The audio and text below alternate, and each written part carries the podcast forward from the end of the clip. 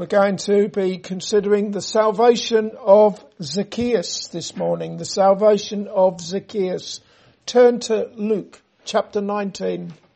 It's very much a contrast to what we had in our first reading. Luke chapter 19. I'll read verses 1 through to 10. And Jesus entered and passed through Jericho. And behold, there was a man named Zacchaeus which was the chief among the publicans, and he was rich. And he sought to see Jesus who he was, and could not for the press, because he was little of stature. And he ran before and climbed into a sycamore tree to see him, for he was to pass that way. And when Jesus came to the place, he looked up and saw him and said unto him, Zacchaeus, make haste and come down, for today I must abide at thy house.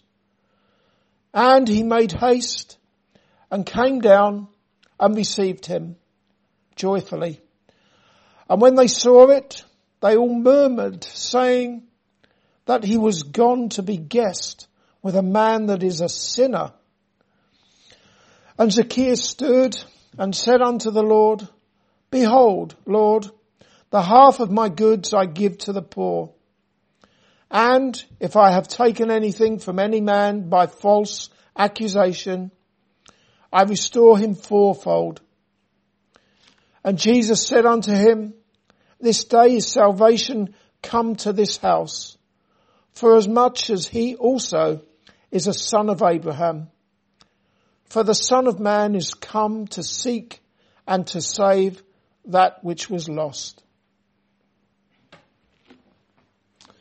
I suspect that sometimes you hear an illustration in a sermon and that illustration grabs your attention. Normally the illustration is used to start a sermon for that purpose, to grab people's attention. Consequently, you leave church remembering that funny or interesting little story from the preacher, even if you've forgotten everything else that was said. You've remembered the illustration. Also, you might hear or read about an encounter of the Lord Jesus Christ with an individual or with a multitude of people and your abiding thought is of the person or the people whom Jesus met, instead of your abiding thought being of the person and the work of the Saviour. For example, we can consider the paralysed man lowered through the roof of a house. I think most of us will probably know that account. Four stretcher bearers lowered a paralysed man through the roof of a house. You can almost picture him being lowered to the feet of the Lord Jesus Christ who was preaching in that house. Everyone who knows that story would think about the paralyzed man. But what is your abiding thought? Maybe your abiding thought is that he got up, restored in his body. Jesus had performed a miracle. He was lowered down into the house paralyzed and by the end of it all, he could walk. How about your abiding thought being that Jesus did what was most needful for that man? A paralyzed man, presumably paralyzed from head to toe, being lowered into the presence of Jesus. And what did Jesus do for him? He forgave him his sins. That's the abiding thought for me. Jesus, the Saviour, saved that man from his sins. Most important thing of all.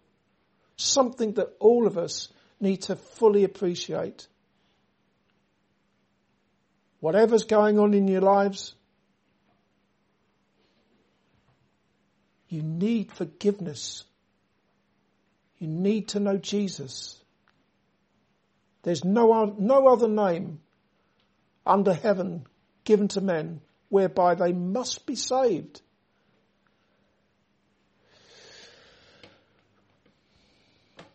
And then there's today's passage that we're going to be looking at with that little man named Zacchaeus scrambling up a tree, a sycamore tree. It's my desire and my hope that you leave here today focused, not so much on Zacchaeus, but on Jesus, who came to seek and to save that which was lost. May that be your abiding thought. That's how the passage finishes. And that is a good thought for each of you to take away with you today. The Son of Man has come to seek and to save that which was lost. Let's have a look again at chapter 19, Luke's Gospel, verses 1 and 2. and Jesus entered and passed through Jericho. And behold, there was a man named Zacchaeus, which was the chief among the publicans, and he was rich. In verse 1, the location is given as Jericho, which if you look on a map, if you look on a map, Jericho is a city in the West Bank, bordering Jordan and the Dead Sea. In the Old Testament, Jericho was a kingdom and it was the first kingdom to be conquered by the Israelites when they crossed over the River Jordan to take possession of the land that God had promised them. In verse 2, we're introduced to Zacchaeus, who was chief among the publicans. As such, he would have been in overall charge, overall charge of collecting taxes in an area that apparently had a heavy and lucrative trade in balsam, which was taxed at a high rate. Zacchaeus was rich, no doubt being chief among the publicans the tax collectors paid well. Whilst worldly riches do not bar people from being saved from their sins and from storing up treasures in heaven, worldly riches are nevertheless a hindrance to covetous hearts. And the apostle Paul said that the love of money is the root of all evil. It's not for nothing that Jesus said it is easier for a camel to go through the eye of a needle than for a rich man to enter into the kingdom of God. However, as can be seen in this passage, the riches of God's grace are infinitely greater than man's covetousness. Look at verses three and four. And he sought to see Jesus who he was and could not for the press or the crowd because he was a he was little of stature. And he ran before and climbed up into a sycamore tree to see him, for he was to pass that way.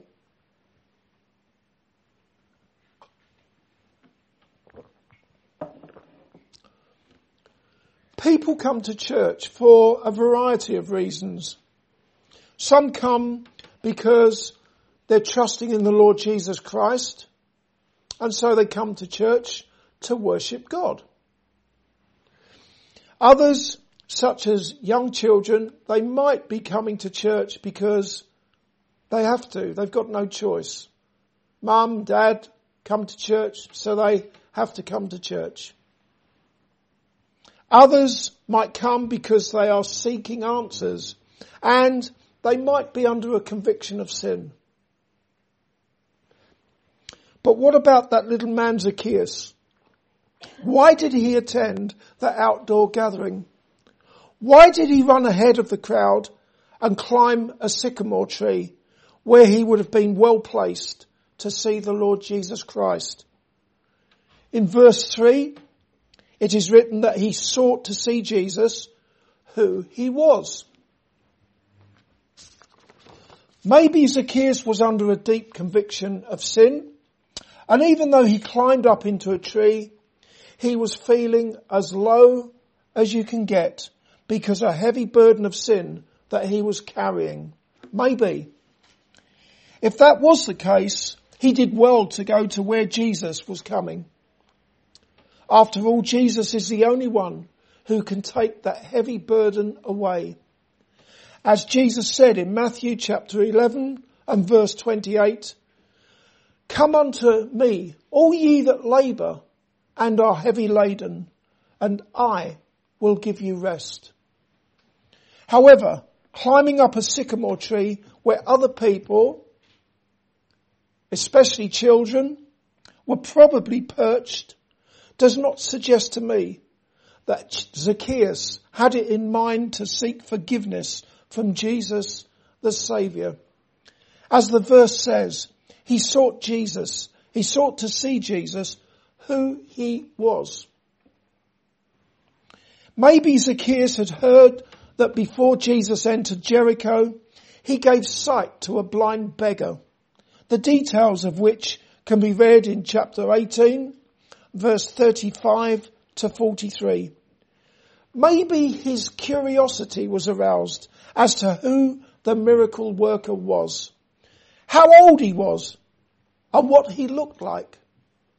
He sought to see who, see Jesus, who he was. Maybe he wanted to see a miracle being performed and so he made sure that he would have a bird's eye view and be certain not to miss anything. Let's have a look at verses five and six. And when Jesus came to the place, he looked up and saw him and said unto him, Zacchaeus, make haste and come down for today I must abide at thy house. And he made haste and came down and received him joyfully. We've considered a few maybes, haven't we, concerning the motivation for Zacchaeus running to where Jesus was and climbing up a sycamore tree. What can be said for certain is that Zacchaeus would not have known that Jesus would look at him, look up at him, see him, call him by name and say, today I must stay at thy house. Does anyone in here imagine that Zacchaeus had expected that to happen? The encounter was planned by God and it resulted in the Son of God entering Jericho and passing through it on a divine mission to save Zacchaeus from his sins. No coincidences, no chance meetings here. It was planned by God. If that were not the case, Jesus would not have looked up. He would not have called Zacchaeus by name. He would simply have passed him by.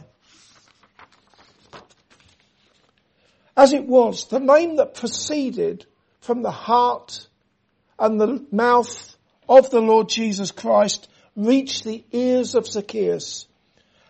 And it was a name that was already written in heaven in the Lamb's book of life. Zacchaeus, having been chosen by God for salvation before the foundation of the world. Jesus called Zacchaeus by name with a holy, irresistible and effectual call.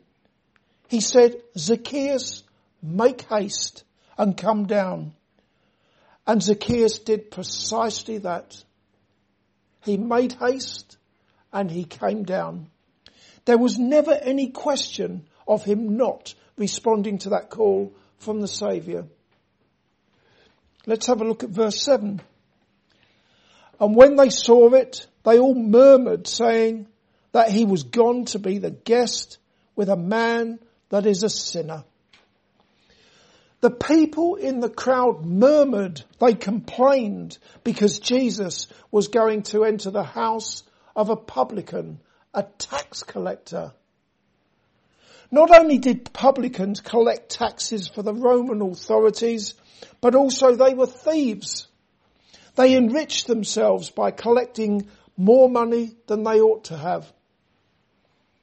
For that reason, when certain publicans came to John the baptism, uh, John the Baptist for baptism, they said to him, Master, what shall we do? And he replied, exact no more than that which is appointed to you. He didn't tell them to stop being tax collectors, but John the Baptist did say, stop stealing from people. There's no doubt about it that Zacchaeus was a sinner, and it is only sinners who have need of the Saviour. Jesus did not become obedient unto death, even the death of the cross for sinless people. Therefore, instead of being indignant that Jesus went into the homes of sinners like Zacchaeus and he ate with them, the moaners in the crowd ought to have been amazed and thankful that the sinless Son of God came down from his heavenly glory into this dark world of sin at all. So should we be thankful. I don't think we spend any time, do we, actually thinking about it. It's, we're thinking about something that we can't relate to. It doesn't stop us from trying. Think about the Son of God without sin. Well, already we're out of our depth there because we are sinners and we're thinking with sinful minds. But the sinless Son of God stepping down into this world of sin everywhere. Sin everywhere. And Jesus came into this world to save people, ultimately to lay down his life on a cross for them. We should be thankful, every one of us, as we thank God and we have a testimony. The Son of God came into this dark world of sin because he loved me and he gave himself for me. Everyone in the world is a deep dyed sinner. All have sinned. All come short of the glory of God. Jesus is in heaven now, having paid the price for sin at the cross, where he sacrificially laid down his life. But thank God now and forevermore, if he has called you by name and has saved you from your sins. Let's have a look at verse 8. And Zacchaeus stood and said unto the Lord, Behold, Lord, the half of my goods I give to the poor. And if I have taken anything from any man by false accusation, I restore him fourfold. We don't know how long the Lord Jesus Christ had been in the house of Zacchaeus or what Jesus actually said to Zacchaeus, but this change in Zacchaeus is very evident in verse 8. At the beginning of the passage, Zacchaeus desired to see Jesus who he was. And now, in verse 8, he is calling him Lord. He said, Behold, Lord, the half of my goods I give to the poor. He did not say that to earn favour with Jesus. He wasn't grovelling to Jesus. He was offering half of his wealth in gratitude to God because he had been saved from his sins. In chapter 18 there's a passage about a rich young ruler who vainly seemed to imagine that he had kept God's laws. However, he was wrong. He was a sinner like the rest of us. And the Lord Jesus Christ exposed his covetousness by exhorting him to sell his possessions and give the proceeds to the poor. Look at the rich young ruler's response to that exhortation in chapter 18 and verse 23. And when he heard this, he was very sorrowful, for he was very rich. He didn't like hearing Jesus say to him, sell everything and give the proceeds to the poor. He couldn't do it. He could not part company with his wealth, his riches. His riches meant more to him than storing up treasures in heaven. His earthly riches meant more to him than everlasting life, forgiveness of sins. What shall it profit a man if he gain the whole world and lose his own soul? What we have in today's passage is altogether very different. Zacchaeus was not even told by Jesus to give his money away. He offered to do so. And that in itself was evidence of something radical, something very special that had happened to him inside that house when he was in there with Jesus. That he had become a new creature in Christ. His love of money had passed away. Behold, all things had become new. By the grace of God, he was looking heavenwards, where all who belong to Jesus are storing up treasures that cannot be stolen and that are incorruptible. Not only did Zacchaeus give half of his goods to the poor, he demonstrated that he was truly repentant when he said, if I have taken anything from any man by false accusation, I restore him fourfold. He would not have said that unless he really had exacted more tax from people than he should have done. Why even mention it? If he hadn't done precisely that. You know what? The way you are with others can be very telling indeed. If you're a Christian, you have no doubt shown repentance towards God. And day by day, you continue to repent and you continue to ask God for forgiveness as a Christian. Every time you offend your Heavenly Father. However, when you have caused pain and suffering to others, does your repentance translate into you saying sorry or making restitution to those that you have hurt or you have cheated.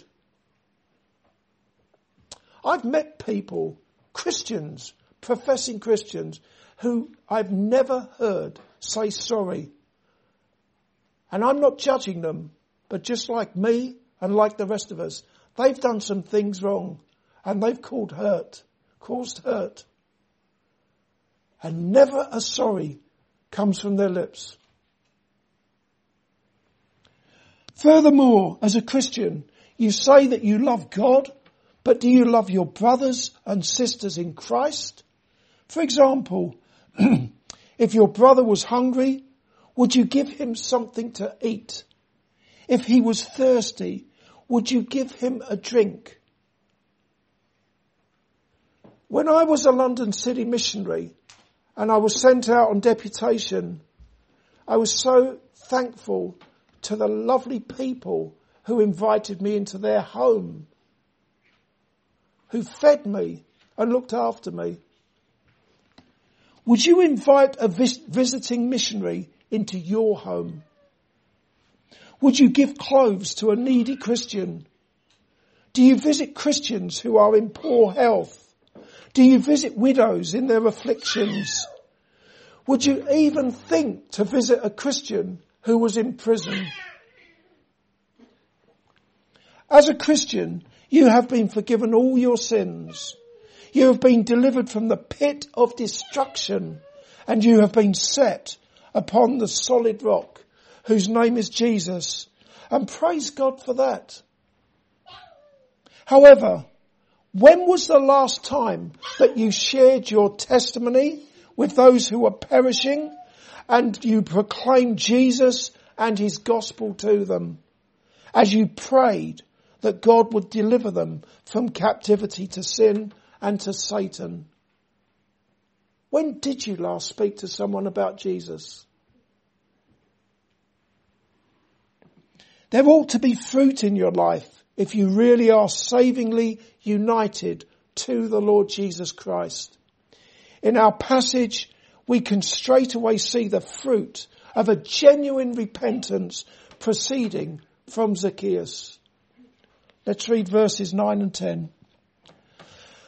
And Jesus said unto him, This day is salvation come to this house, for as much as he also is a son of Abraham. For the son of man is come to seek and to save that which was lost. When Jesus said what he said in verse 9, many of the people in the crowd would have been offended. They would have been angered by those words and by him going into the house of a tax collector. As a self, as self-righteous Jews, they would have made much of the fact that they were physical descendants of Abraham. That meant everything to them. As far as they were concerned, concerned, because they were physical descendants of Abraham, therefore they must be God's people. However, when it comes to salvation from sin, it is a spiritual descendancy that matters regardless of your physical descent. For example, in Galatians chapter 3, verse 28 and 29, the apostle Paul said to the Christians, there is neither Jew nor Greek, there is neither bond nor free, there is neither male nor female, for ye are all one in Christ Jesus. And if ye be Christ's, then are ye Abraham's seed and heirs according to the promise. Doesn't matter what you are, male, female, slave, or not a slave, Jew, Gentile, doesn't matter. If you are trusting in Jesus, you are Abraham's seed. You are a spiritual descendant of Abraham. Not those self-righteous Jews who were indignant because Jesus went into the home of a needy sinner. Finally, Zacchaeus went to see who Jesus was, little knowing that Jesus had come to Jericho to call him by name with a holy call and to save him from his sins. For the son of man came to seek and to save that which was lost. You could consider also the apostle Paul, who prior to becoming a Christian was a zealous Pharisee by the name of Saul and he was a persecutor of the church until one day when he was on his way to Damascus to round up Christians, suddenly there shined round about him a light from heaven. And he fell to the earth and heard a voice saying to him, this is his call now, a voice saying to him, Saul, Saul, why persecutest thou me? That wicked man Saul was saved by the grace of God who called him with a holy call. As an apostle of the Lord Jesus Christ, Paul most certainly didn't just talk the talk, he walked the talk. He suffered the loss of all things and counted them but dung, that he may win Christ and be found in him. Then there is that famous hymn writer John Newton, who had been a slave trader and who rightly considered the holy call of God to be part of his salvation grace. Newton's testimony was, amazing grace, how sweet the sound. He heard the grace of God. Amazing grace, how sweet the sound that saved a wretch like me. So much for the chief among the publicans Zacchaeus and Saul the Pharisee who wasted the church and John Newton, the slave ship captain. People all over the world are called by God with a holy and effectual call in all manner of situations when God grants them repentance and saving faith in his dear son, the Lord Jesus Christ. For example, I know of a tourist in the centre of London who received a Bible tract, a little brochure, a little leaflet, booklet about the gospel of the Lord Jesus Christ. On his train journey home to Scotland, he remembered that he had put the tract in his pocket He took it out and he read it out of boredom. One thing led to another and at the end of it all, that man wrote to the London InReach project to thank them for the tract that they had given him in Covent Garden and to inform them that he was now a practicing Christian. One might say that the intercity train was his sycamore tree. Or maybe the call started when he received that tract from an evangelist in Covent Garden. Maybe that's when he was being called by God. As for my own experience, I will never forget sitting on a car park wall across the road from a little Baptist church near where I used to live in London and watching people as they entered the chapel. I have no doubt whatsoever that God was calling me. He was calling me into that church. He drew me into that church and ultimately he drew me with loving kindness to his son, the Lord Jesus Christ.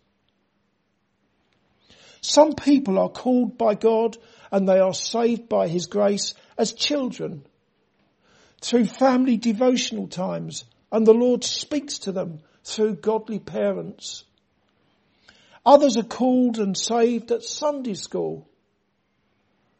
Then there are others who aren't really sure when and where they were called, but they are saved and they are trusting in Jesus, believing that he lived a perfectly sinless life on their behalf and that he paid the price for sin, their sin at the cross.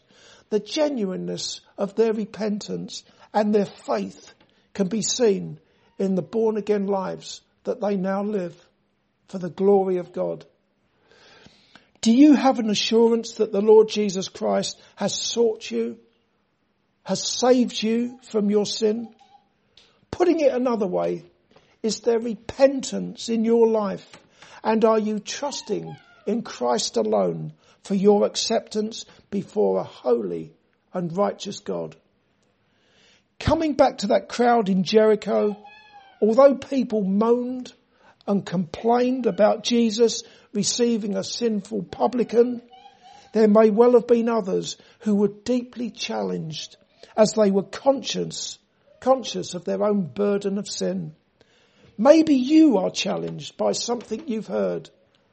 Maybe you have not yet done anything about it. Well, if that's you, maybe Jesus is calling you by name and this church is your sycamore tree. Repent and believe in the Lord Jesus Christ. Believe that He has fulfilled the law's demands on your behalf and that He has carried away your sins at the cross of Calvary and you will be saved. Amen.